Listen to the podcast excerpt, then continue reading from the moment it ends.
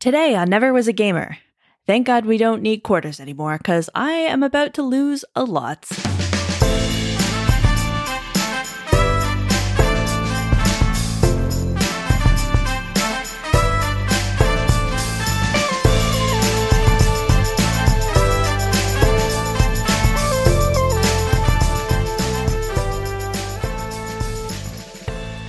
Welcome to Never Was a Gamer, the show where a late blooming gamer makes up for lost time playing everyone else's formative games.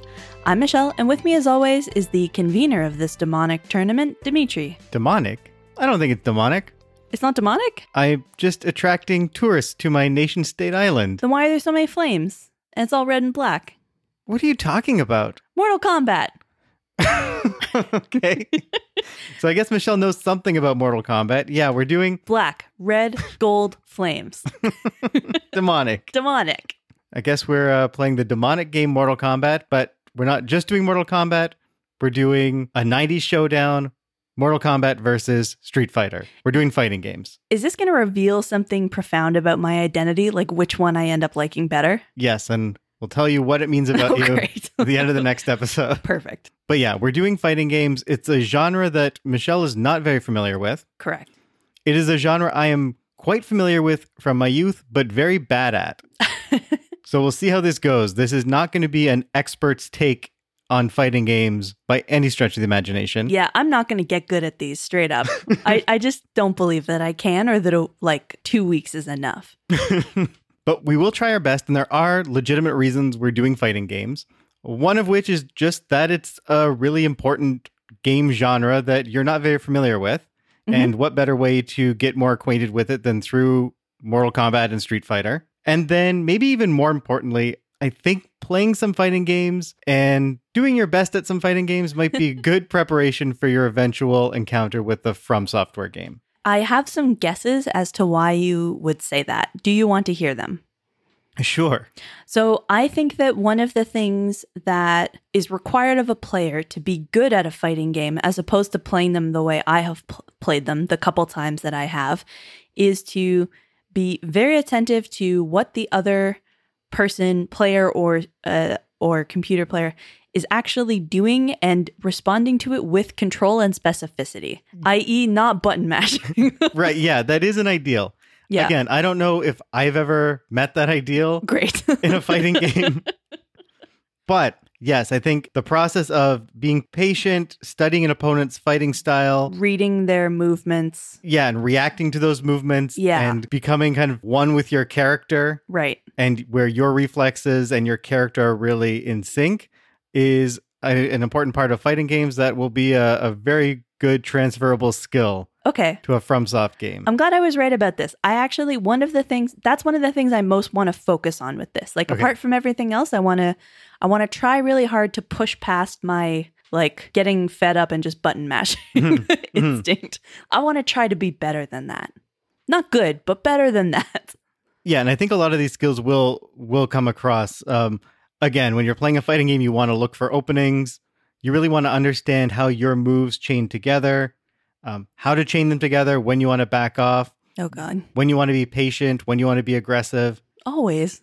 See, this is the this is the thing that we want to want to address. I'm curious about whether what I know of your approach to playing games generally will help me predict you. What's that supposed to mean? You're not a patient player. I would call you easily provoked or like lured, i- you know, like Easily lured. having trouble passing up an, a perceived opening. That's what I that's what I think. I doubt I'll get good enough to really take advantage of that, but I'm But we'll- curious. We'll see if you can. And yeah, by the end of this, our battles will be a, a beautiful dance. I'm sure. or just a button mashing mess, most likely. But as usual, before we dig into the broader history of these games, we should figure out what you do know about them. So we can start with um, Street Fighter and Mortal Kombat, and then dig into your history with any fighting games more generally that you might have played. Yeah, so I actually, when I was really small, played like a touch of Mortal Kombat. I think I would have played the one that was on the Super Nintendo, but it, it wasn't like I didn't play it a lot. I probably never got past like the third guy in like one player tournament mode. Like I said, very button mashy. And I think most of what most of what me and my brothers used it for at that point was just like setting up sick finish him scenarios, like where I remember you could like uppercut a guy and he would fall into the pit. Okay, so you, spikes. so you, you have a, a Mortal Kombat history. Yeah. I mean, I think, yeah, I think It's setting up, superficial. It's very superficial. I think setting up, yeah, fatalities is a is a common way to play that game, Yeah. especially when you first get it. it was purely like stunt and gore simulator for us for quite a while. Um, and then I kind of bounced off fighting games pretty completely. My my so no history with Street Fighter. I, I don't think I have ever played Street Fighter. I don't Hmm. know that I've ever even watched anyone play Street Fighter. Even I've been thinking about the couple of times I've been to barcades as an adult. I don't think I've played it or really like hovered around and watched it even. Oh wow. Okay. Yeah, I'm so in the dark on Street Fighter. And so so after that little dabble with a touch of Mortal Kombat, I mean my brothers went on to uh, Smash was always in our house. My brothers actually were relatively serious Smash players for amateurs. Like one of them was in some regional tournaments and stuff. Like they're they're both good, uh, and I just never like this was the era where I just like kind of bounced off games mostly all together with a few exceptions. So I really didn't pick up anything again until I'm going to say it's only about a year or two ago. We started playing a little bit of Smash in in anticipation of um of Ultimate coming out. Or yeah, we practiced on Ultimate because we got Ultimate and we needed to prepare so we could take on my brothers. Yes. It, was did our not big work. Christmas showdown, which like boy did I get stomped. I was not a contender. But you did, I remember when we first got that, decide to, at least for a little bit, try to take it seriously, learn a character. Yeah. Um, you can let people know which character you decided to, to go with. I loved playing King K. Rool. I love a big boy. I love his his uh his brutality and his like weight. Um so yeah, I, I mostly played K. Rool. so is that what you look for in a character generally based on the your kind of short history with fighting games, or is that what you think is the kind of character that you would like to play as? Not necessarily because I think my my sort of main alternate was I'm going to say Link, although it's been a while, like a sword guy. Oh right, yeah. And so I think, you know, you're you're in the mood for different things at different times. I don't I really do not feel committed to one particular like type of guy that I hmm. want to be. I think, you know, as I've said before, I love the Donkey Kong series. K. Rool just has a grody bigness to him that I, I just really liked and related to. He has some useful longer range attacks, which was good for me when I was cheesing and being a coward and trying to stay out of the fray but still do some damage. Um, so I'm not wedded to that, but that's that's kind of mostly where I ended up. Right, and obviously Smash for so many reasons is such a different type of game, hmm but especially because when we play, we usually play four player, Yeah, and so you don't have to have those one on one confrontations until the very end. So you can pick a character who's really good at just yeah jumping into the fray, yeah, causing some chaos, and then getting out Yeah. before you can really get hit without having to have that one on one battle. yeah. I really had no illusions of being number one in most of these. I really Mhm. mostly just wanted to cause some chaos on the way to whoever was going to win. Yeah, and sadly, again, why I probably won't be much help. That's kind of also how I play Smash, where I'm pretty good when there's a fray, and then it's and I, I can make it to the final two pretty consistently, and Yeah. then when that happens, I'm it's done. it's done. Yeah. There is one specific thing that I think I learned about from Smash about fighting games generally, which is that I think on some level you either like vibe with the controls of a game or a character or you just don't. Hmm. Obviously everything is learnable, right? It's not like that's an insurmountable thing, but I think I got a sense from deciding how to pick a character and like trying a couple and gradually coming around to the ones that feel good. I think there's something like imprecise and uh, sort of intangible about like what just feels right and like clicks with you. Mhm. Um, and that's that's kind of really fun. Like you know, there's a lot of sword guys, and I I picked Link specifically. Like Link was my sword guy Right. um, not the other ones. And there are differences, and there were reasons for that. So I don't know. I found that I found that interesting. The other thing is when we started playing, um, especially when it was just you and I, honestly, because we we kind of got to the point where like I'd say you beat me three out of four times or four out of five times, but there was always like enough of a chance that if I had an especially good run, it could be an upset. That it stayed fun, and I I remember distinctly having the thought at one point like I missed out on so many years of this because all I needed was for someone to go slow with me for like a couple of mm. rounds. You know, like I mm. think within one session or sitting, you and I got to a point where, you know, we I wasn't competitive with you yet, but like we were we were doing it. You know, we were like playing the game. And so and that's not a shot at my brothers or at anyone. It just was like a moment when I felt like kind of almost like like grief like oh man i could have been having such a good time Oh, with this yeah. for all this time which i don't usually have but i did in this specific case And that's the one thing, at least that as kind of a casual player, I look for in fighting games too, where of course we'll never be competitive with the pros, but a Mhm. game that somebody who's been playing for a few weeks can pass the controller to somebody who's picking it up for the first time, and within a few rounds, that person is is competitive or Yeah. relatively Yeah. competitive and doesn't get smoked every time. yeah Because yeah, you you really need it to be somewhat competitive and be of equal playing levels for it to be for it to be fun. hmm Yeah.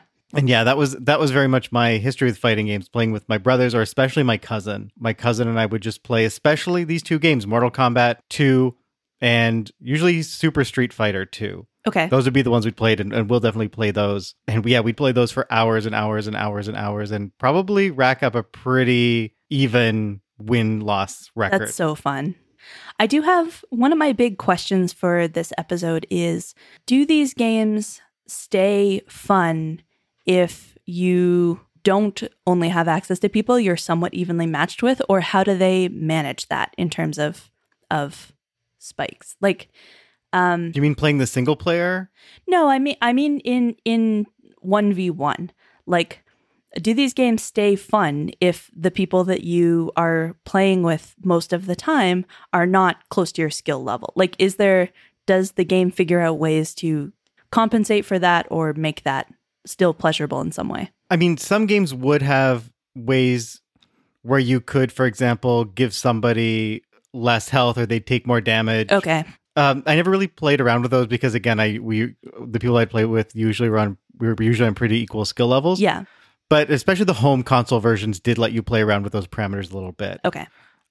But yeah, the other part of this that that I always found really fun, and uh, hopefully we'll be able to experience as we play through these two, is when you're playing against somebody and they're using the same character and using similar tricks, and you just can't kind of get through that wall, but you can recognize what they're doing, hmm and then you figure out who which character to pick to mitigate right, right. that. Right. Right, that it is almost like this rock paper scissors between the characters themselves, like a very intricate, complex game of rock paper scissors. That's so interesting because I've I feel like I've seen especially you and your brothers do this where like every every match or two someone is changing who they are and then that causes someone and I've never really like Oh, in Smash, yeah. under in, in Smash sorry and I've never I never really understood if there's like a logic to that or you just getting bored with your people but of course it makes perfect sense now that you've said it that like you're getting sick of you know suffering this one attack from King Dedede and like oh I know how I can fight that that's with this other guy Yeah, and so that process is is really fun, and getting to know the characters in that way and knowing who is strong against who is is really a, a part of the process. that's cool that pretty, makes sense It's pretty enjoyable.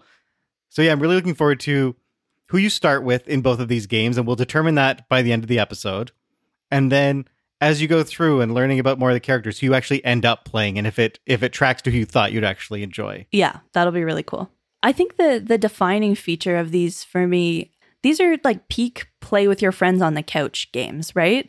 This is just like I, I don't know how to explain the extent to which I have literally never had that experience. like until really the last year or whatever when we started playing a bit of Smash with with your brothers as well. I, I think I talked about this in in the uh, episode zero where we sort of set up this podcast, but like just want to stress again like i growing up i literally never went to a friend's house and played a game. I literally never had a friend over to play a game at my house. Like there's a whole world of this like um long competitive sessions like passing the controller around that like i saw happening with my brothers and their Mhm. friends and like i can picture so easily like you and your brothers and your cousin and like whatever miscellaneous other friends happen to be around like having this like fun time together with this thing and that's that's so foreign like this this whole genre feels so far away to me because of like the lack of this experience and in some ways i do kind of feel like i'll just never catch up Mhm. with people who have been playing these their whole lives even if like you they're not like a super serious player about Mhm. them but just like came up with the familiarity with how those things were evolving So I'm I'm sort of interested in whether I don't know what this will be like. I this and MMOs I think are the two genres of game that I feel furthest away from and that feel least accessible to me specifically because of this thing. And we're not touching MMOs. no, we're not touching M- MMOs. Addictive personalities I in this household. No, I I cannot do it. We will not do it. We won't do it. but um yeah, it's like this is but you're right. I, that I'm, is- I'm curious about the the actual games themselves, but Mhm. I also I feel like the experience of this more than a lot of other games yeah, is is- really important. That is such an important part of the experience for me, especially because I, I guess '90s fighting games were maybe at the peak of when I'd also have friends over to play games. yeah, you're that age, right? Where like people are over at each other's houses all the time. yeah, and like when my when my friends would play games was kind of that. It kind of also ended, kind of ended with the N64. Okay. like we'd play GoldenEye together, and kind of after that, a lot of my friends drifted off and didn't really play games Mhm. seriously, and so. And but at least by that time, my brothers, my cousins were older, so right, right. we could do that together. But yeah, just having people over, having sleepovers, playing fighting games all night, getting Yeah. like pizza and chips and pop, and just being disgusting. That sounds so fun. I want to be disgusting. so yeah, let's try to I would have been great at that. let's try to recreate some of that experience. awesome. So you've mentioned that you did have a history with Mortal Kombat. Since you said you don't really know much about Street Fighter, do you know anything about Street Fighter? Do you know any of the characters? Okay, let me hit you with what I know about Street Fighter. Okay. This is going to take two seconds. Okay. I think Street Fighter 2 is the one people really love. I know it started at arcades. I think it's less like fa- fantasy than Mortal Kombat. Like I think the characters are a little bit more like humany. the Um street part kind of give that away yeah, it's more like versus Mortal more of a daytime kind of look. Um I think one of them is Ryu. I think Okay. I think one of them is Chun Li, okay, who's the lady with the like sick thick uh Thighs? thighs. Telling on myself a little right now, but yeah, and the little buns with the yeah. I think Okay. Chun Li is in this one. She's she's a fighter in one of these. I think it's this. Uh, there's a movie. I haven't seen it. Every time someone brings up Street Fighter, for a second, my brain thinks that it's a it's a beat 'em up until I correct Oh, myself, and I'm we- like, no, no, it's a one, it's a one on one. Yeah, and you're probably thinking either like Final Fight or Streets of Rage, right. or putting yes. those together, which I, are I think that's a yeah. hundred percent is another sitting on the couch eating disgusting food genre Right. that we need to play one day. Right, right, right. Uh, so I don't. I also don't know if Street Fighter is still going. I know Mortal Kombat is. Eleven came out like whatever, not too long ago. Um, I have no idea the status of this franchise. yeah, Street Fighter's point. still going. Okay, great. I mean, I guess great. Like good for them. Question mark. I know much more about Mortal Kombat. Okay, so what do you know about Mortal Kombat? Okay, Mortal Kombat Apart from the colors. tournament to the death. There's some. It's convened by or in service of or something to do with gods. Uh, I don't really remember the lore. There are gods involved, something like that. Okay. I know there's finishing moves. There's the space called the pit that you would guys would fall into. Also a movie, which I did see, but I remember nothing about. Okay, so we'll probably watch the movies too in conjunction. Yes. Yes, I want this. I think the one player mode in that is literally just like playing your way up the ranks by fighting guys one on one. So that is that is the one player mode in most fighting games. Okay. Up until very recently when they started having more elaborate story modes. Okay. I think there were unlockable characters in that, but I can't remember if I'm just like because I know that about Smash if I'm just like pasting it Mhm. onto Mortal Kombat. And I remember a bunch of the characters. Um I remember Kitana, Goro, Liu Kang, Raiden, Shang Tsung, Oh Sub. Zero, and Scorpion, who are who are palette swaps of each other, but their moves are different. I think. Um, I think even as a kid, I noticed that and was like, "Come on." Uh, the one who is um a action movie star, who I think is Johnny Cage, Sonya Blade, who's a military lady. Um, so yeah, I think more of them are like Huh. fantasy, like uh, outrageous sort of characters than at least the characters I think I know from Street Fighter are like very much humans. That is very impressive name recall. Thank you.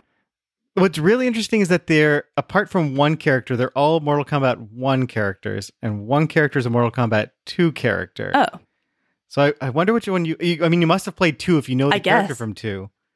I guess I definitely I have I definitely have played as all of the characters I just named at some Wow. point. Okay. Wait, maybe not Shang Tsung. Is he the is he the big bad? I don't remember. but everyone else for sure I have this like a very memory. exciting. Yeah. so a wealth of knowledge as usual. oh, and I know that um with at least with Mortal Kombat different fighters play very differently. They have very different move sets. Um, and part of the part of the whole thing was like learning how to get good at any particular character's like move combinations, which often were like multiple button presses for like one specific move. Mhm. Um, so that was a big part of the learning curve, as I remember it. Okay, yeah, and what I'm really excited about for the next episode is for you to come back and articulate both that like the differences between characters in the games Mhm. and the differences between both of the games. Like Okay, I, I right, really want right, to hear right. you explain what you think is the essential like mechanical difference between Mortal Kombat and Street Fighter. Awesome. I think yeah. that'll be really I have no guess. fun.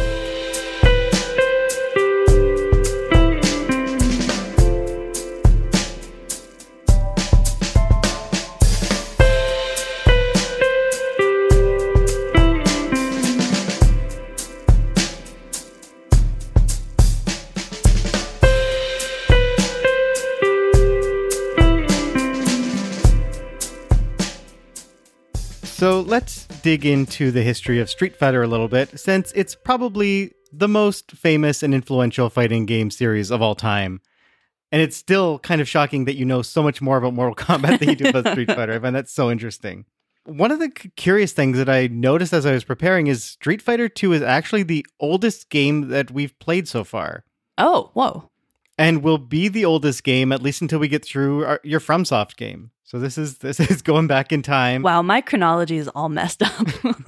Yeah, the arcade version of Street Fighter dates back to 1991. right? And then the console version came out um, in 1992, which was very, very early in the Super Nintendo's life cycle. I'm kind of surprised how quick that was. Yeah, I mean there was there was huge demand, Okay. and as we'll get into, Capcom, the developer of Street Fighter, had a lot of tricks up its sleeve to release a home version, but still keep people coming to the arcades. Oh, okay. Yeah. But to give you a little bit of a, a context about 1991, and especially the arcade experience of 1991, before Street Fighter, arcades were really dominated at this point by the beat 'em ups, Okay. like a Final Fight. Turtles in Time, Sure, yeah, which is, I think, the one that we've played. yeah, we played that, and and shooters as well, kind of dominated the arcade space. Yeah, prior to Street Fighter 2, there were not a lot of fighting games, and then after Street Fighter 2, arcades just became saturated by Oh, fighting okay. games. Okay. Yeah. As you noted, the one that is the popular one is Street Fighter 2. Okay, This so is- I was right about that. This is kind of usually where the chronology starts. The question is, what is Street Fighter 1? okay. right? Is there a Street Fighter 1? And so there is a Street Fighter 1. The original Street Fighter was released in arcades in 1987. And it's one of the earliest, not the earliest, but one of the earliest arcade fighting games offering single player and two player competitive modes. Uh, this was Capcom's first fighting game. And in this one, there were just two playable characters, Ryu and Ken, who nice. did Ryu. yeah, who both made their way to subsequent Street Fighters. But if you're playing single player mode, you'd be paired up against a number of characters who weren't playable, and a lot of those characters appeared in later Street Fighter games. Okay. Some of them appear in Street Fighter 2, and then over the course of the Street Fighter history, other ones from the original Street Fighter started becoming Okay. characters. Does that become of like a fan favorite, like kind of Easter eggy thing? a little bit? I don't know. I don't know if I'd say fan favorite because again, the original Street Fighter was not played by a ton of people. Right. it is right. But it did a lot of things that were innovative for the time. It set up the six button control scheme, which carried over to all subsequent Street Fighters. And that we're just talking up, down, left, right, A, B. No, oh yeah, you did mention this actually when we were prepping, th- imagining a joystick with just like a joystick and then two buttons. Yeah. I'm hearing no. So when you when you played Mortal Kombat, you just remember two buttons. Uh, I mean, I'm sure if I think about that a little more, it's probably wrong. I mean, I, I think I played on the Super Nintendo, so it would have had more than two buttons. Right, and you use more than two buttons. So the, the thing that Street Fighter innovated was this idea of you have your joystick, so your movement, and then three punch buttons and three kick buttons. Oh, okay. You kind of have a strong, medium, and fierce levels of of punch and kick, or light, medium, and strong. But um, at least some of the games definitely use the fierce nomenclature. I love it. Everything macho in the 80s became gay in the 90s. The best. So the original Street Fighter had that control scheme. Each character had unique special moves, which was new for the time. These moves that were unique to the characters and the game didn't really communicate to the player how to do them. You just kind of had to figure it out. so there's this kind of magical, exciting element to the game where where the game is full of secrets. Oh, I remember this too. Sometimes being, sometimes playing and being like, "How did you do that?" Like someone would Yeah. execute something, and you'd be like, "I have no idea what that button combo was." Yeah, and that is such an essential part of Okay, cool. especially the arcade experience. Right. and watching people at the arcades, especially when you're a kid and watching like I say older people now, they're probably like 13, Right. Big kids. but you know, pull off these moves and you don't know how they're done and you just see kind of amazing things happening before your eyes and you don't know how to do them. And then of course, you want to rush out and buy a magazine that might have some of these tips in there. How convenient. The player's guide strikes again. Yeah. And the other thing that this game had that all really subsequent fighting games had was the basic three round structure. Like, can you Right, win right. two out of three? Best two out of three. Yeah. And so Street Fighter was in the arcade, but wasn't technologically competent enough to become a hit. The precision of the controls wasn't there, so your character wouldn't always do what you were hoping they would do. That would be fatal for a fighting game. Right. Yeah. Right. Like the ideal of the fighting game is that there is this like this synergy between Yeah. right you and your character that the inputs are completely mapped to the, to what the character actually does and that just wasn't there due to a lot of technological constraints at the time and so what happened was that the the creator of this street fighter takashi nishiyama left capcom and actually joined snk where he then helped create fatal fury one of street fighter's biggest competitors especially before mortal kombat but then internally at capcom few years went by and there was this push to revive this Street Fighter brand. And so the person that Capcom puts on this project is this guy named Yoshiki Okamoto, who joined Capcom in 1984 after being fired from Konami because Konami had told him to make a driving game and he made a shooter instead. and he, he kind of has this history of just being a troublemaker. How does that get that far along? it's like no one checked on him until But if people are interested, yeah, just Google Yoshiki Okamoto, and there are some wild stories of him just kind Great. of causing chaos, being a, a really kind of creative chaos element at Capcom. great. And he was joined by designers Akira Nishitani and Akira Yasuda, who also worked on Final Fight. Okay. So there actually is a very close connection between these between Nice. these games. For me, anyway, the connection is those big, beautiful, chunky sprites. Oh, like they're character big. sprites. Yeah. and Beefy, beefy. yeah, and and again, I remember seeing those at arcades. Actually, they wouldn't have been in arcades when I first saw them because I would have been so young at this point. Where I saw these games for the first time was at the airport. what? I don't know if I've talked about this before, but the airport in Montreal had pretty decent selection of arcade cabinets, Whoa. and it was the it was the airport where all the international flights would go. So whenever I had family visiting or coming back from Greece, hmm we go to pick them up and it, going to the airport to pick up somebody or drop somebody off was so exciting because i get to go check out the arcade cabinet and yeah they had i remember when they got street fighter and i remember i remember that they had final fight Okay. i just remember seeing those and thinking that those are the most beautiful amazing graphics i had ever seen in my life like i just wanted to go and play with those like big beefy Yeah, characters They're like two thirds the height of the screen. Mhm, They they like take the whole the whole space. mhm. Yeah. yeah and so in my mind those those two games are also always going to be linked just because I always saw them kind of side by side and they both were so appealing to me. But this team at Capcom then were put on this Street Fighter project and ultimately released it in 1991 in arcades. And this was an absolute arcade revolution. At this point, the popularity of arcades was waning. The popularity of beat 'em ups was on the decline, especially as now people could play a lot of these games at home on their consoles and and it was really Street Fighter that brought life back into the arcades. And in a, and in an interview with Okamoto, he talked about how competitive fighting games are actually the perfect arcade experience because they make everybody happy. They make the arcade owners happy because a lot of people want to play competitively, so they're getting twice the money. Right, right. Rounds are relatively quick, so people are feeding it to keep playing Right. pretty quickly. And because it's two players, the player who loses only has themselves to blame. Mm, Whereas if they're playing a single player game or a game against computer AI, there is a tendency to get kind of upset at the AI, which in a lot of cases was legitimate. A lot of cases, arcade cabinets or arcade games had AI that was quite unfair because the they want you to lose, so you keep feeding it coins. They right. can't It's like carnival stuff. Exactly, Like it, yeah. this is a carnival attraction. and certain games the the arcade owners could even bump up the difficulty themselves depending on what where they need it to be to kind of keep customers generally happy but also Right. keep them feeding the machines right. But when you're playing two players in a fighting game you really only have your own skill levels to blame when you're playing against a human so you can't blame the machine you can't blame the arcade owner No complaints to the owner. and so this team begins developing this competitive fighting game. And Okamoto also says that at the at that point, the artists and the programmers were almost competing internally on who could create the coolest characters. Cool. And technology at this point was good enough that they could be fully realized in these big, beautiful sprites.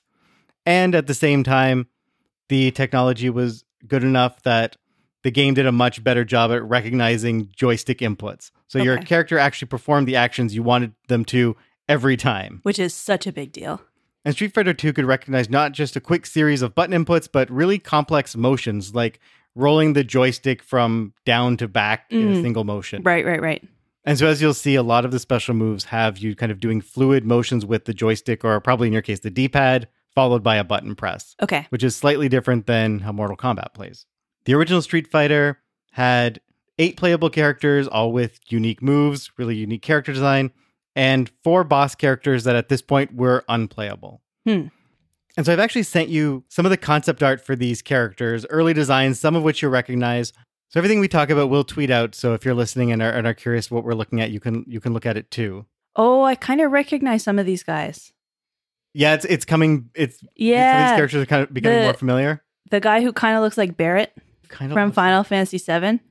He's like really barrel chested and Oh. he's like a big bear. Yeah, so at this point, so that's that's a character Zangief, and we'll we can get into him later. He's Okay. he's Russian. Um, at this point, Okamoto kind of released this concept art, and it I, it's been translated, and so you can see kind of what the original names were for a lot of these Mm. characters. Um, at this point, this character was named Vodka Gorbovsky, okay. All right. which was changed. Um, you see there Ryu, hmm which is kind of the maybe the most iconic Street Fighter character, the one that you recognized, Yep. um, along with Chun Li. Yep. But not not her final form, Chun Li. not not really showing her most distinctive feature. The the the thighs. Yeah. Yeah, and I mean the it's thighs there a little bit in the in the full body sketch, but and the thighs really developed over time. okay. okay, If great. you if you follow her trajectory, she's been doing leg day between the games as well.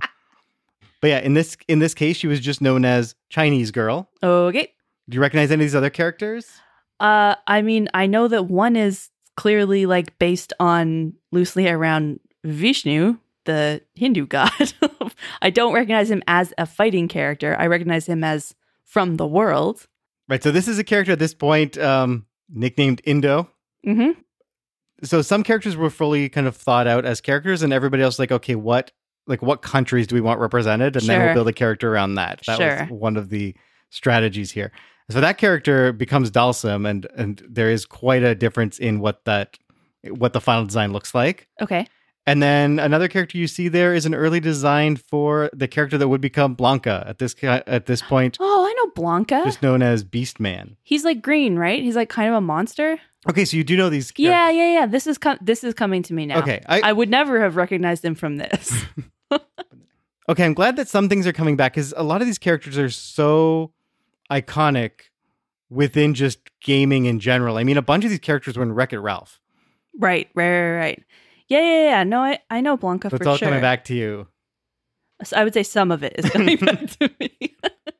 Yeah, and actually, if you look at this other character art, you get to see a bit of a trajectory, a transition that Blanka took into this kind of final beastie form where he he kind of started out as like a luchador. Yeah, he kind of started as a luchador, then turned into like a ninja, and then finally into this green beast man. yeah, definitely the most drastic transformation of any of these. And so, when developing these characters, Okamoto and his team wanted, again, a variety, but also some characters that kind of anybody can play, the normal character. Okay, So, for the Japanese audience, those were pretty much Ken and Ryu. okay. The ones that were in number one, They're, yeah. playable ones- in one. Yeah, the ones who are playable in one. And especially Ryu has kind of become one of the main faces of Street Fighter. And right, he's like your he's like your Mario of Street Fighter. Yeah, he's just a guy. Yeah, like He's the, a most, guy the most basic. He's a guy who's character. good at fighting. But to appeal to the American audience, they also wanted a neutral character, kind of the average stat normal character, that would appeal to Americans. and that character is Guile.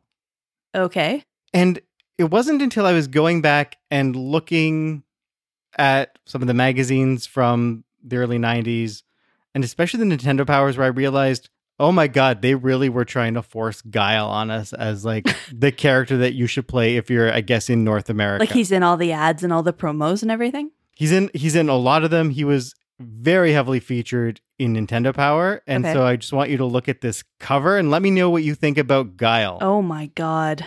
Max Pander. Uh, This is this is like almost a Tom's of Finland sketch. This sketch is wild. It's just like a, Anatomically, he's breaking his leg, or like his his own leg is being twisted because he's trying to do a kick. I mean, I think I've I've seen too many women's bodies drawn in these things to really pick that up. But yeah, he's like blonde, spiky Bart Simpson hair with in his full military gear, tanned and ripped like a like a professional wrestler of this era. Clear American flag tattoo on his bicep visible. It's just like it's it's just such a we're like you, all American, So you're not This guy. familiar with this character? no, Okay. I, I I can't tell if it's if it's starting to look a little familiar or if I'm just, you know, it's one of these. It, like how many how many like slightly spiky hair military dudes are there in games? The answer is a lot. And and this seemed to be a Nintendo Power thing specifically. Like all of the comments about the hair on the front cover, it's like Street Fighter Two picture of Guile, hair raising action. It sure did do that. On the inside, on the feature article, again, huge picture of Guile, and then it's introducing the characters, and there's Guile. From behind with an American flag pr- like prominent in the background. Right, he is the representative of the U.S. Even though Ken is also a representative of the U.S., but this is the this is the pander to the American audience, or at least from the Japanese perspective. And then then yeah, his the little caption under Guile says, "Watch the hair, man." God. because I guess they thought that that would be the the appealing feature. The thing is though, Like this military guy's also vain about about his hair. the thing is though, in the original Street Fighter, even though Guy was supposed to be kind of the normal character for the American audience, Mhm. he was incredibly unbalanced and overpowered. Okay. So he he actually became incredibly popular for different reasons Okay. because he was the best character to possibly play as. Wow. So with this cast of characters who looked like nothing else at the arcades at this time, this game absolutely blows up the arcades and inspires really a deluge of other fighting games, which leads to this fighting game boom of the early to mid 90s and an arcade subculture that developed around fighting games and Street Fighter in particular. Cool. In all magazines at the t- at this time, it's it's really hard to overstate this how this was acknowledged time and time again as the hottest game in our in the arcades. Many pages were devoted to Street Fighter 2 before it was even announced for consoles. So many questions in these magazines were from players asking about Street Fighter 2 that they can't play yet. or they can play at the arcade. Right, right, They just can't play at home, but asking in these magazines, often asking, Have you heard? Is it coming to consoles? is a question that's repeated time and time again. What are some tricks or tips that you might have known? Is this mm-hmm. rumor I heard true? There were some wild rumors. We'll get into some of the more elaborate ones Okay, cool. next time. But some of the things I just saw people asking about, asking about hidden characters, asking about if certain glitches they heard about were real, some of Cool. which were, asking about a rumor that okay, so you, did you you know the sumo character E Honda? Yeah, yeah, yeah, yeah. Okay, so there were rumors in one of them saying that they heard that there's a certain frame of animation in one of his moves, and if you look closely or pause at that frame, you can see his junk. Of Is course. that true? Of course. rumors that Street Fighter 3 had been released in Japan, asking if that is true. yeah, just so many letters, so much curiosity about this game, and, and so much excitement about it. So of course the home console version then was highly, highly anticipated. And it was released eventually. I mean, eventually it was a pretty quick turnaround actually in 1992 on on the Super Nintendo. And again, once it's released, I can't state enough how frequently this just appeared. I think it had five EGM covers in a row Oh my god. And then you know and there'd be kind of a gap and then it would appear again on the cover at least you know new tips and tricks for street fighter would be mentioned on the cover That's not even console specific. no it, this is just how excited people were about this game Wow. And that's the other thing. It wasn't console specific, and getting Street Fighter first was actually a huge coup for Nintendo. Mm, Is one of the thing is one of the games that really helped the Super Nintendo compete against the Genesis, okay. which did have a head start, and at this point was actually winning in sales. And partially powered by Street Fighter 2, Nintendo made up a lot of ground. That's so interesting. I, I never would have guessed that there was a period where the Genesis was outselling the Super Nintendo. Oh yeah, they Like, were they're quite neck and neck, and in some, I think in some markets, I think in Europe, for example, it actually did overall outsell it. Hmm. But again, this was pretty early in the in the Super Nintendo's life, so it it had kind of the early spate of Nintendo games, and like a lot of Nintendo systems, even now, it took a while to start building up the third party, um, the third party exclusives that would really draw people to the console. Right. But as I mentioned before, Capcom still needed to incentivize people to go to the arcades. hmm And so what happened is that they would more or less release updated or rebalanced versions of the game every year until about 1994. So how does that work if you don't have like the internet to just download a patch? I mean, in the, in the case of the arcade, it's new cabinets coming in. So you get Street Fighter 2 um, Championship Edition. They're sending out all that hardware every year? Yeah. Whoa. And Championship Edition, for example, included the four boss characters as playable characters. Okay. And so you didn't have that at home at the home version. So if Right. you wanted to play those characters, you have to get your ass back to the arcade. And you do want to play those characters. And then a year after that, that version would come out on the home console. Okay. So you'd have to pay another $70, $80 at that time for a cartridge if you want to play the boss characters. But when that version came out, there'd be another updated version like Street Fighter 2 Turbo in the Mhm. arcades, which rebalanced things, added some new moves, upped the speed, kind of implemented a lot of changes that fans were asking for. So again, back to the arcades. Yeah. And then after a few years, that version would come out on home consoles. And then at that point, another version with new characters would be in the arcades. Right, and right, and right. that cycle continues. So there's so many iterations of Street Fighter 2 Okay. to the point where by the time I think the version that I played the most, so Super Street Fighter 2, came out on home consoles, even reviewers were getting a little fed up With this cycle? with this cycle saying, okay, we're sick of paying 80 bucks for a few extra characters. Right. What what today would amount to kind of like a DLC or, or a patch, but paying full game price. hmm And so they actually started docking points on the score, saying, "Okay, we're just just give us three, just give us three. Uh, Street Fighter Three actually didn't come out until 1997. There'd be some other games in between, like a Street Fighter Alpha series, Okay. which was a spin-off series, and then Street Fighter Alpha Two, which is kind of a cool series that we can maybe we can even look at. But to get a proper numbered Street Fighter Three, that wasn't until 1997. And as you can imagine, though, despite the frequent iterations, these games are almost u- all universally incredibly successful, sold so many copies. The original Street Fighter 2 on Super Nintendo sold 6.3 million copies. Turbo, which Street Fighter 2 Turbo, which would be the second iteration of it, sold another 4.1 million. Oh so my they're, they're selling millions and millions of copies of all of these. The Genesis version does very well. And that's lots of people actually replacing their copy every year. I imagine, yeah. It has to be just And- by the numbers. and the arcade version by 1995 has pulled over $2 billion. Holy. so again, incredibly, incredibly influential, incredibly popular. These games, fighting games, would top the charts. Like for example, the Nintendo Power Power charts, there would be Street Fighter, or one of the versions of Street Fighter would be there pretty much through 1994. I remember when we looked at Super Metroid. Super Metroid came out in 1984. When we were looking at those magazines, Street Fighter was right on the top of those mm-hmm. charts up until the release of Metroid. And really, it wasn't until the release of Mortal Kombat in 1993 that Street Fighter had any competition. Cool. So when it comes to Mortal Kombat, the two names that you probably need to know uh, for that history are Ed Boon and John Tobias. These are the big names associated with that game. I feel like I've heard of Ed Boon before. he's still around and still very much attached Okay. to to Mortal Kombat. Okay. Yeah. Not really sure what happened to to Tobias, but these guys, I mean, even I knew their names as a kid. They were some of the few American developers whose names were kind of all over the place, and I'd see them on TV. Like I mentioned with that David Perry guy from Shiny from Earthworm Jim. yep. Yeah, these were two other ones who who I whose names I knew. I might have even known these names before I knew like Shigeru Miyamoto. Hmm. Wow. Um, that's how prominent they were. you were such a Nintendo fanboy. I know, but still, like they were all over that. Like they were very good at getting their their names out there um, and really owning this game. Anyway, at, at this point, before Mortal Kombat, they're working at this company called Midway Games. That's an American company that specializes in arcade games, and they pitch a fighting game because they see the popularity of Street Fighter Two, And they say that they can probably make something that looks better because at this point, Midway was experimenting a lot with digitizing human actors, Okay. which you can see how that pays off when you see Mortal Kombat.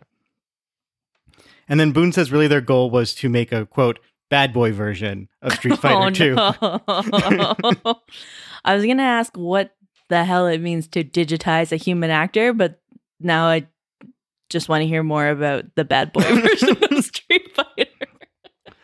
No, but digitizing the actors just means it's the process of filming real actors, so real actors who would do all the moves, Mhm. and then converting that footage into the sprites. So, like the the is this at all like the motion capture thing where you wear the suit with the balls and everything?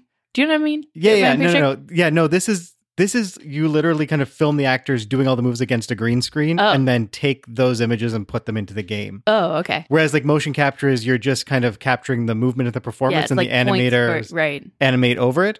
But this is it's pretty much you're taking like, Like film FMV footage. fighting. Not quite, but closer.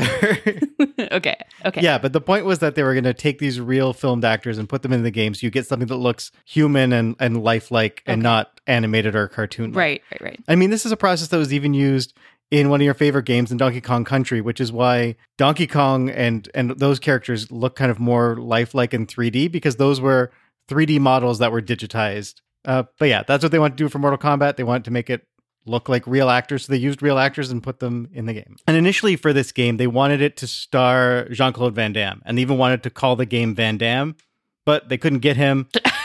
Apparently, he, he might have been tied up with another game. That's what they were told, but then they say that game never came out, so who knows?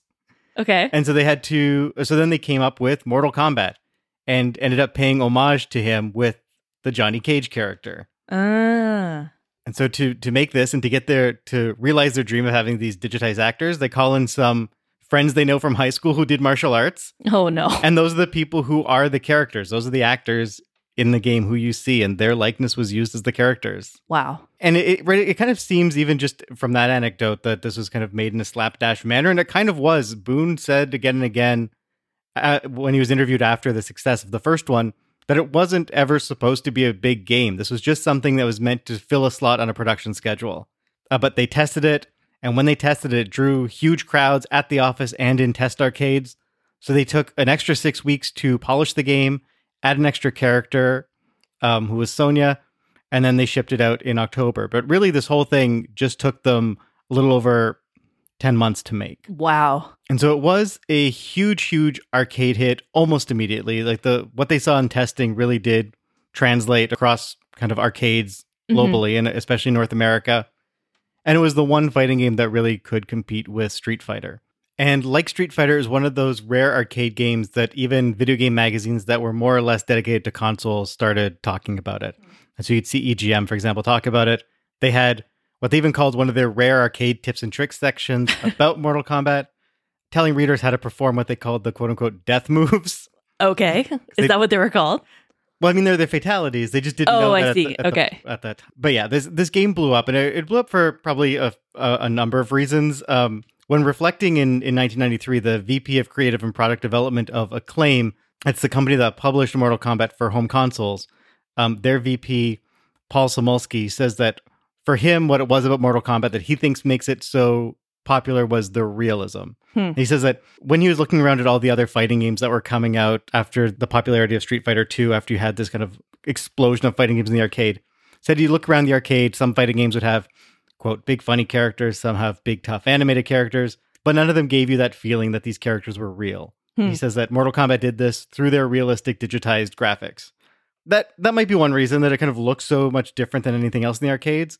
But of course, there's also the the violence, the the fatalities, especially, were such a big draw. Like Um, the gruesomeness of all that.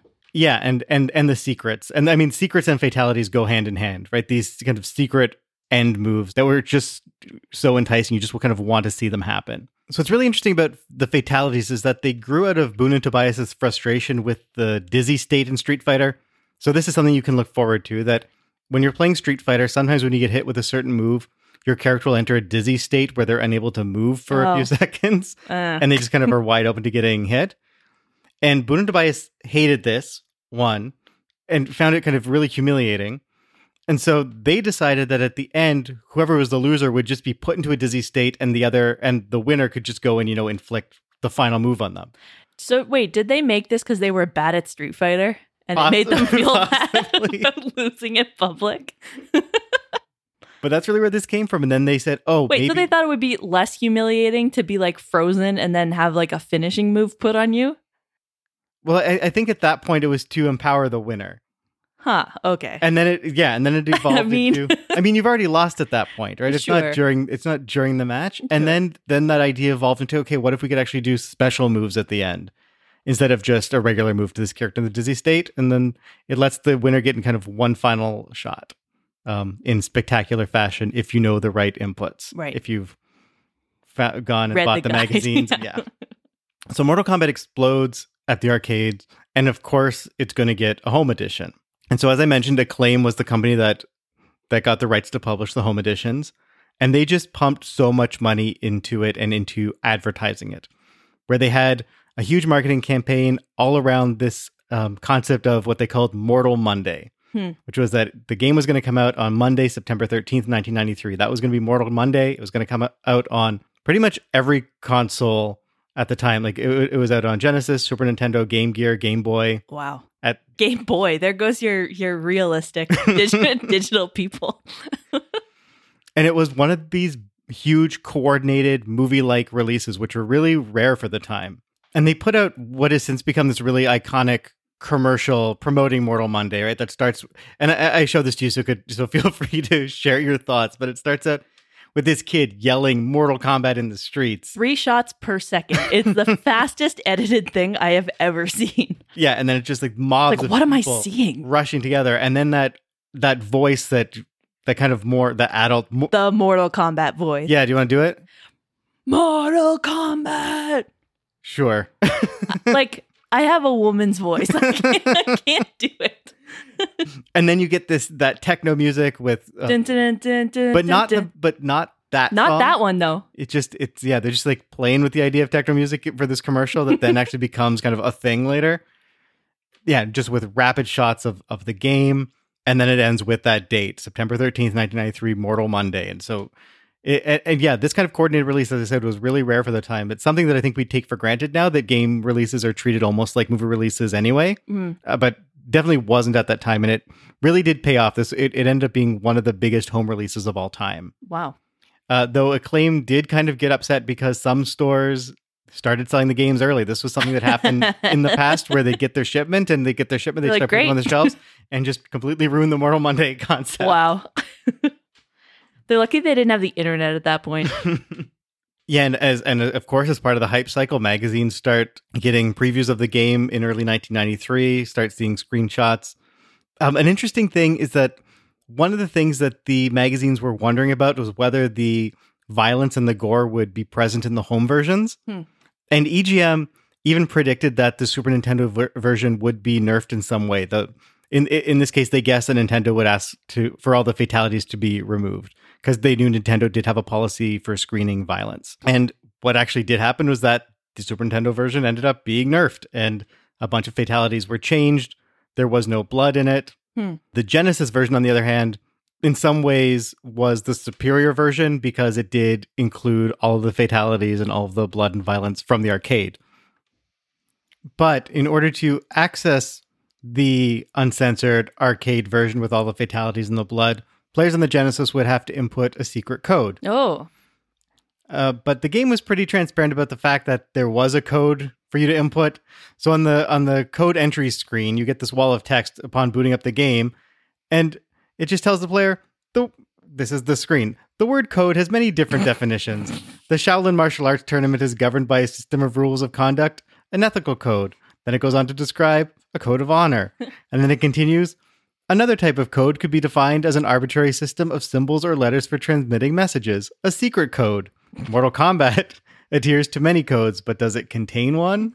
It's like, kid, this is your time. Yeah. This is your spot. yeah, and the and the code itself was or became incredibly well known. It was relatively easy to remember. It was ABACAB, A B A C A B B, Okay. um, which is pretty easy mnemonic as far as codes go. Was also a reference to an album by the band Genesis, so it connects back to the Sega Genesis. Ah, It's really clever. I guess. But yeah, Sega and the developers just put this in the game, but really wanted to keep it secret, keep it under wraps, not promote it, because they were kind of worried about incurring the wrath of parental groups or politicians, Okay. as we'll talk about more in a second. Uh, so they really just relied on the power of the gaming rumor mill and word of mouth, even pre-internet. I mean, I think there were some like Usenet boards at this Okay. point, but just knew that you know somebody would stumble upon this, feed it to a magazine, and all the magazines would go crazy and print this. Hmm. And so there's just that reliance on that system and and kind of how rumors spread within the gaming community um, that Sega relied on, and and it it worked. Um, kind of everybody knew about this code relatively quickly. So yeah, the Genesis version just became known as like, the real home version of Mortal Kombat. Okay. Even though in a lot of ways it looked, it didn't look as good as the Super Nintendo version. It didn't play as well, but that was the version with all the material that you The really point. want. Yeah. It's also the home version that really got Mortal Kombat in hot water from the politicians. okay. Politicians don't really pay attention to what's going on in the arcades, but as the story goes, in this case, what happened is that the home release of Mortal Kombat ended up drawing the attention of parents groups and legislators, caught the attention especially of Joe Lieberman when his chief of staff told him about this game that his son was playing, which was Mhm. Mortal Kombat. And Joe Lieberman kind of freaked out when he heard about this. This kind of makes sense because if you like drop your kid off at the arcade and have no and pick them up two hours later, you have no idea what they're doing. But like, I'm picturing like doing fatalities and like your mom walks through the room Exactly. with a thing of laundry and is like, "What is that?" You know? Yeah, and that's kind of what happened. And there was a lot of concern over its violence. Mortal Kombat was one of the main games discussed during the congressional hearings over violent video games. Okay, And uh, yeah, I do think we should watch and maybe respond to this one day, I would love to. especially because Nintendo was super smug during these hearings due to Oh, the fact that they had censored the game. They're like, "We are ready to get. We're fulfilling our responsibility. yeah, and, and how like garbage Sega did not. Mm, Yeah, there there's some really fun back and forth with Nintendo and Sega both in the room. I would love to do that. Um, and Mortal Kombat is one of the games that does eventually lead to the creation of the ESRB. Hmm. So incredibly popular game, incredibly influential game culturally and in terms of games itself. And with Street Fighter became one of the two big fighting games. This is where people had to start picking side Okay, over are you a Street Fighter person? Are you a Mortal Kombat person? These games knew that they were each other's major competition and were not shy about it. The games would be released close to each other so they could directly compete. For example, the Street the Genesis version of the Street Fighter came out pretty much the same time that Mortal Kombat was being released in 1993. Uh, there's a commercial for the Genesis version of the Street Fighter that has like Blanka's hand come out and squash the the case of Mortal Kombat. Um, there was also a Street Fighter comic book at the time, and Acclaim, the publisher of the Mortal Kombat Home Editions, bought a ton of ads for Mortal no. Kombat in the Street Fighter comic book, and included quotes about how, for example, one quote would say, "quote Mortal Kombat earmarked to whip Street Fighter Two into the pit where has-beens fester." oh my Like, god. So with these, yeah, this these jabs like at the other. borderline flirtatious. They're like loving that. This is like both of them thriving. Oh, absolutely, on- right? Yeah, They both kind of benefit from it. yeah.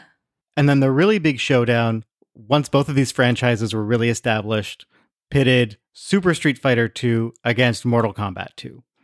And so both of these games came out into the arcade in 1993, and then they were released on home console very close to one another in 1994. Super Street Fighter 2 was released in July, and Mortal Kombat 2 was released in September. People were incredibly excited for both of these games. Super Street Fighter 2 had four new characters, the first all new characters since the original, Oh right. and the first all new playable characters since Street Fighter II Championship Edition.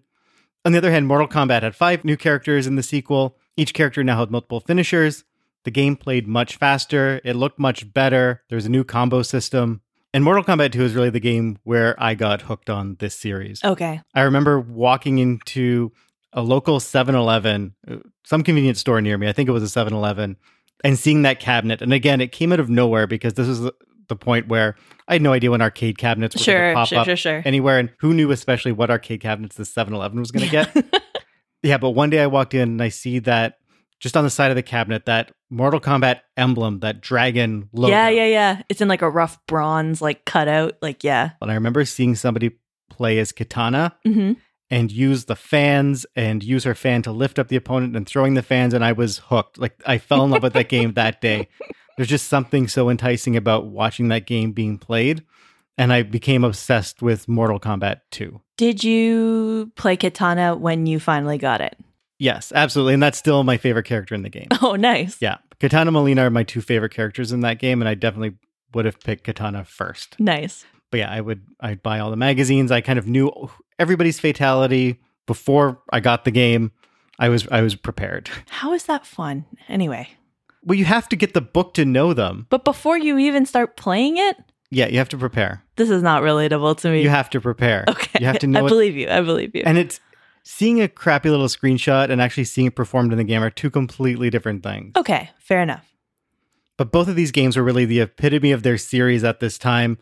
I still think that Mortal Kombat 2 might be the best Mortal Kombat. Hmm. Possibly, uh, maybe not until the more recent ones, like with 9 and kind of the reboot of the series, but definitely up, at that, up till that time. And same for St- Super Street Fighter 2, at least in terms of what was released on the home consoles, that was kind of the best version of Street Fighter 2 that you could possibly have. And the other thing here about Mortal Kombat is this time the Super Nintendo version, and again, I, I was a Nintendo kid, the Super Nintendo version was uncensored. Mm. There's a number of stories about why this might be. It might have been a reaction to lower sales for the original. And so they're like, okay, we'll actually just put the Sure. blood in and get our sales up um, on the part of Nintendo. Or it's just a reaction to the fact that the ESRB rating system will be implemented very shortly. So in this case, the, the rating system didn't go into effect until pretty much shortly after Mortal Kombat 2's home release, but all the boxes did carry a, a kind of a parental warning. Okay. And pretty much ever since then, these games have been kind of linked as two of the biggest fighting game franchises of all time. At this point in time, there were two of the most popular games of the arcades. In the 90s, you had to pick were you a Mortal Kombat kid, were you a Street Fighter kid? Even though everybody kind of played them both, Right. you still wanted to identify with one. Okay. And so that's what uh, we're going to ask you to do next episode. And so you became a Mortal Kombat kid, I take it. I think I oscillated. Oh. Yeah. I think I, w- I went back and forth depending on the month. Okay. But I definitely started as a Mortal Kombat kid for Okay. sure. We'll take a little break, and when we come back, we got to do the most important thing. You got to pick your character. You got to pick your starter. All right.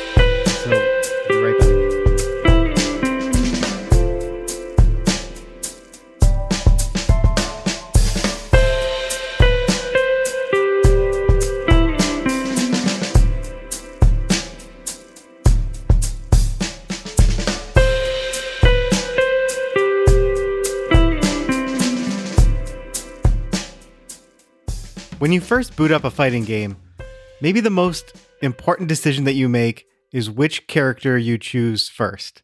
As we spoke about earlier, finding a character that really works with your playstyle is, is essential. You really want to form a bond with your character, and you might not get it right the first time, but there is that decision that you have to make immediately. Who are you going to try out first? And so let's look at the character select screens and help you make this decision now. So, what we're going to do is we're going to Okay. show you the character select screens for the two games, and I'll let you ask me any three questions per game. Okay. Okay. I get three, whatever I'm about to see, I get three questions about it to help me make a gut level decision who I'm going to start with. yeah, because otherwise, you're going to be at that character select screen. You're going to waste minutes, hours just poring over the characters, trying to figure out who you're going to pick. We may as well get that out of the way right now. Okay. So I gave you the character select screen for Super Street Fighter 2 because that will give you, even if we play different versions, all of the possible characters you'll be able to play. Okay. So let's look at that first.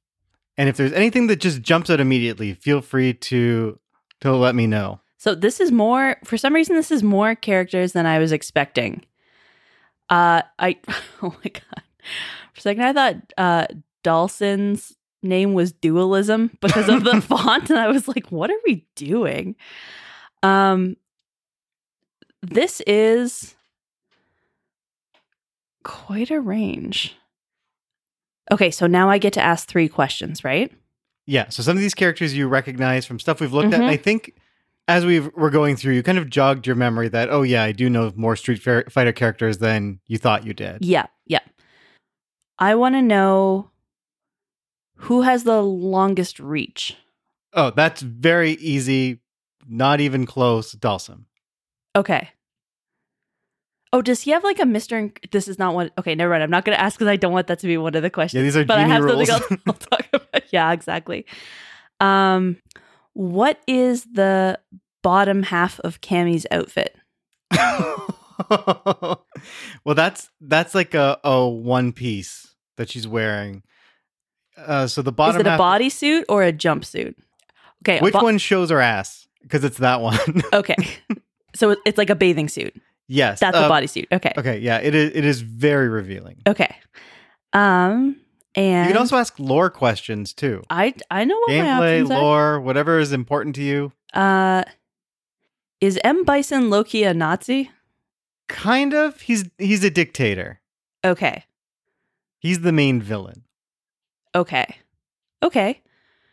Uh those were my three questions. Okay. I maybe that was helpful. I I think you squandered those questions, but now you have no, to make the, all of these things were actually Okay. very important to me. okay. so now you have to make a decision. Who are you Uh, going to play as first and why? so I think my first choice is going to be E Honda because I love a big boy. Okay. I like the absolute beastly expression he's got on here. You just want to see if it's true if you can see his junk. Uh no, I'm I'm good. um I I want to say that I really gave some thought and uh, you know our our sort of on deck characters are definitely Chun-Li and uh probably Sagat Okay. or Sagat. I'm going to say that's Sagat. I just can't call that Sagat. like Bob Saget. uh, yeah, No, I w- I won't be saying it that. is it is Sagat. Yeah, okay. Okay. So those are Okay. yeah. So what are you expecting from E Honda when you when you select him? What kind of character? What kind of I'm of moves? expecting not a ton of nimbleness. Like Okay. I think I think what gave it away? I think part of why someone like him appeals to me is I picture myself being a little slower figuring out starter controls. So I don't know if like dodging is a big thing in this game or if it's more of like a blocking and aggro play style. I don't picture myself being good at dodging right away. And I picture this guy being someone who would be built to tank a bit, like Okay. to, to like take a hit and and keep dishing, you know? And I think that's Okay. who I got to be when I'm starting out. Okay, that's a good rationale. Okay. Okay, so we're gonna start with E Honda. Yeah. Okay, let's swap over. I gave you Shout out to Chun Li and Sagat. Let's swap over to the Mortal Kombat 2 character select screen. Okay. So we probably will play a little bit of Mortal Kombat 1. I think we'll stick primarily to 2 for a bunch of reasons. It's just a better game. Mhm. Uh, and there are two noticeable om- omissions here. One of whom is a character I don't think you know. Okay. Um, Kano, you haven't mentioned him. oh, I know Kano. He's you got do? the like he's got the metal over one eye, like the Terminator kind Right. of. Yeah, yeah, yeah. Okay, yeah. And uh, Sonya Blade is not in 2. And I mentioned Sonya Blade Yeah, already. who you Yeah. do know. So Okay. those are not represented here. Okay. But of this cast of characters, who's who's standing out? And what are your questions? My question, my first question is what's the deal with the orc guy? What's the deal with the orc guy? Yeah. So that his name is Baraka, Okay.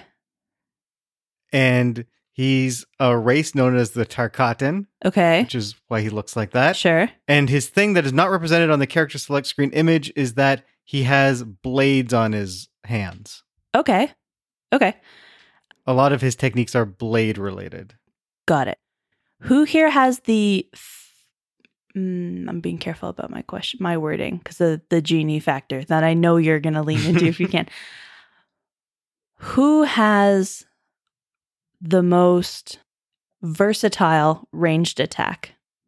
Ooh, versatile ranged attack. That's tricky. I'm going to say either Mileena Mm-hmm. or Liu Kang Okay, in that order. like Mileena first. Yes. Okay. yeah, there are some characters who are, I think, equally versatile. Again, I'm not a pro. Yeah, yeah, just- yeah, yeah, yeah. But in terms of whose ranged attacks I use the most, Mileena. Okay. Who is the uh black bandana kung fu looking guy that's not uh Liu Kang and how does he differ from Liu Kang? The black bandana kung fu guy. Oh, Between that's, Sub-Zero that's and Shang Tsung. Oh. Oh, okay. And and I guess the other important part of my question is how does he how different is he or how does he play differently than Liu Kang? Do you know Shang Tsung's power? Uh Because technically, he could play exactly the same as Liu Kang. oh, does he like mirror people? Is that his deal? He like steals their moves? That's another question. That's the fourth question. I hate this genie. I already told you too much. I'm not the best genie. Okay, Baraka. Oh, Straight up. okay. Hell yeah. Whoa. Okay. Why? I like his mean ass face. I like that he's got swords for hands. okay. I, ju- I just vibe with him. I vibe with Baraka in this. Wow. He, he's the beast I want to be in this game. wow. Unexpected underdog pick. Does he suck? Barack. Who did you think I was going to pick? One of the ninjas, Okay. or I'll tell you the the two the oh, do you mean uh Sub Zero Scorpion? I was going to say one of the male ninjas and then one of the female ninjas second. I thought you were going to pick one of the ninjas. Okay. You're not your instinct is not bad. They are all on the list of characters that I will try. The ones that I'm least stoked can I do my least interested in? sure. Johnny Cage. I don't give a shit.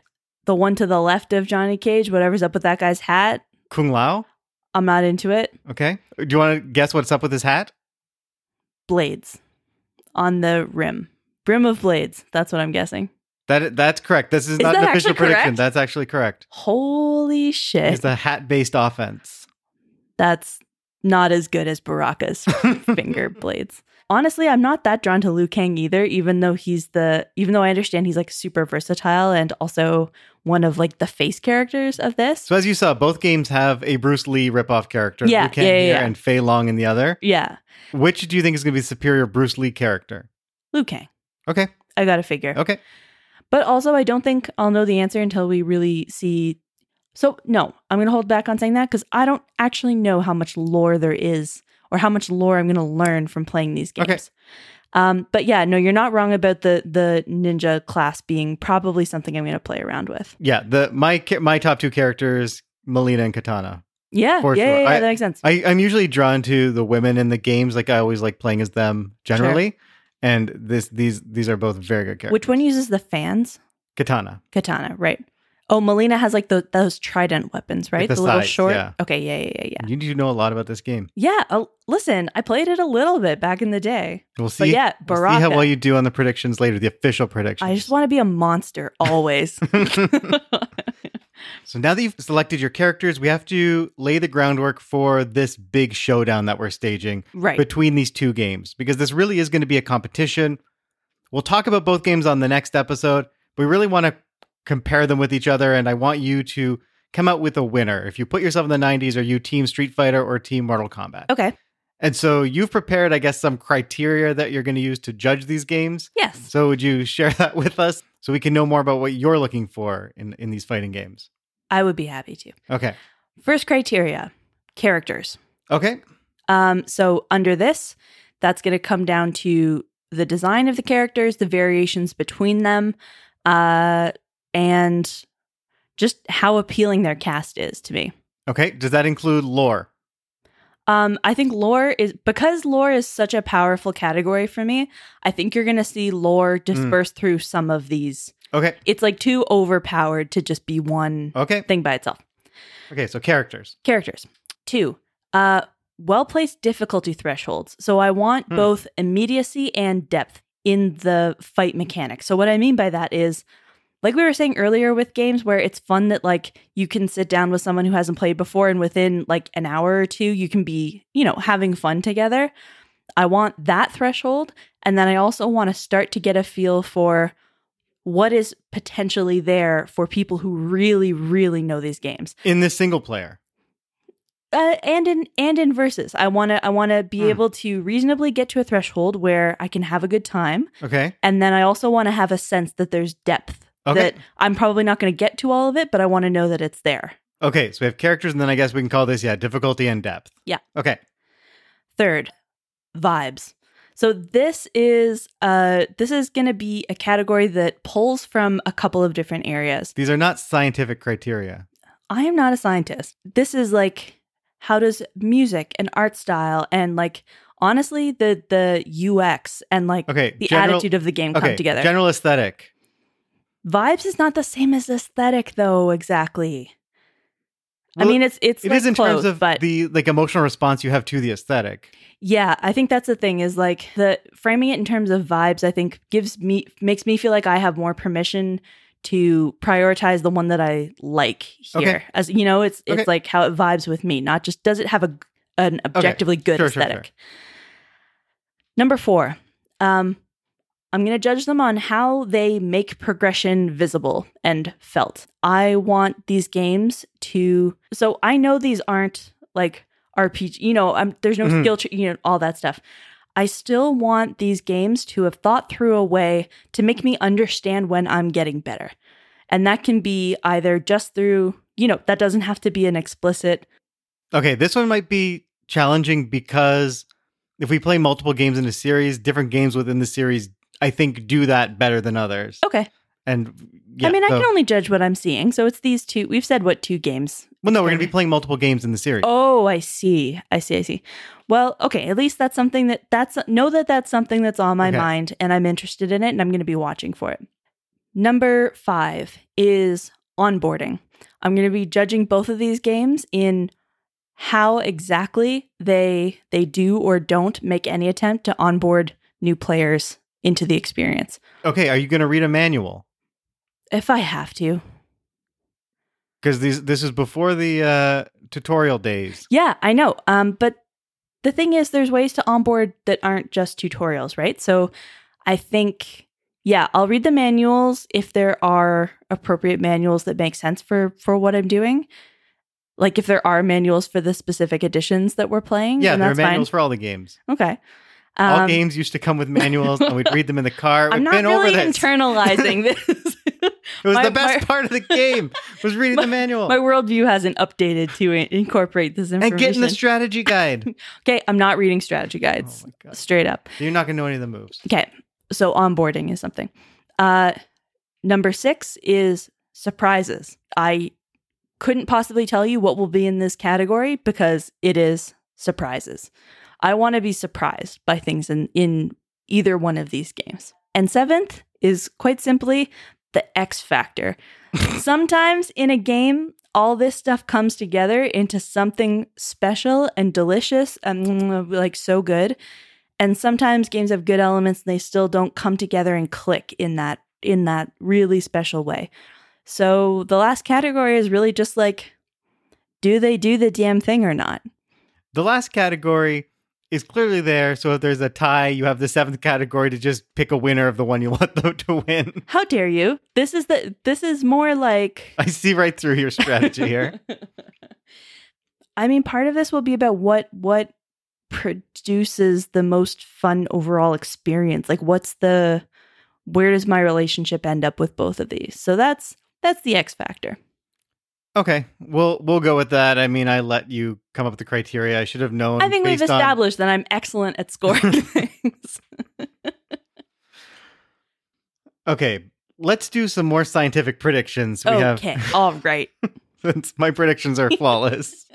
okay, some things I, w- I I would like to get your your takes on. Okay, So as we mentioned, Kano and Sonya aren't in Mortal Kombat 2. Right. Why not?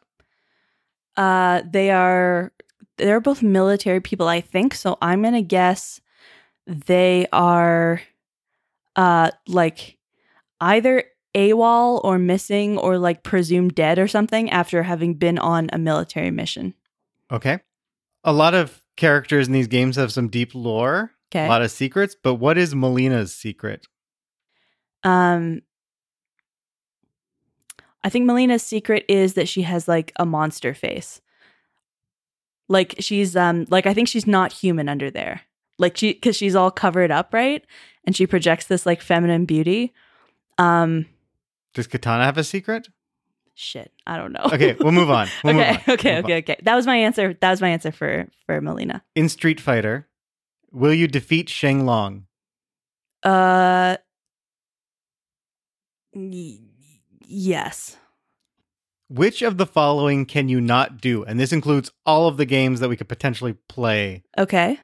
So any any Mortal Kombat or Street Fighter up to and including Mortal Kombat 2 and Super Street Fighter 2. Okay. Okay? So what of these can you not do? Break a car, turn your opponent into a baby, hear some sweet techno music, produce a rainbow. Baby. Okay. Yeah. Which of the following can you only do in one of the series? Hmm. So it's either in Mortal Kombat or Street Fighter you can do, But not both. Okay. but not both. Yeah. Throw a fireball, electrocute your opponent, wall jump, or fight a clone of yourself. I'm going to say fight a clone of yourself. Okay. Yeah. I bet you don't wall jump in either, but that's a side bet. That's not a main prediction. In Street Fighter, will you actually fight on a street? yes. And this this has to be a street ass street. Yeah, yeah, yeah. We're uh, we know what a street is. Okay. Now I want you to pick one character from each game Uh huh. and tell me why you think they're entering the tournament. Oh, um, I think And if you had asked me a question about lore, this could this could have been an easy gimme for the prediction. no, but- no, no. I'm I'm happy with what I used my questions for. Okay, I think Zangief, Zangief, Okay. Zangief, um, Vodka Gorbovsky. Yep.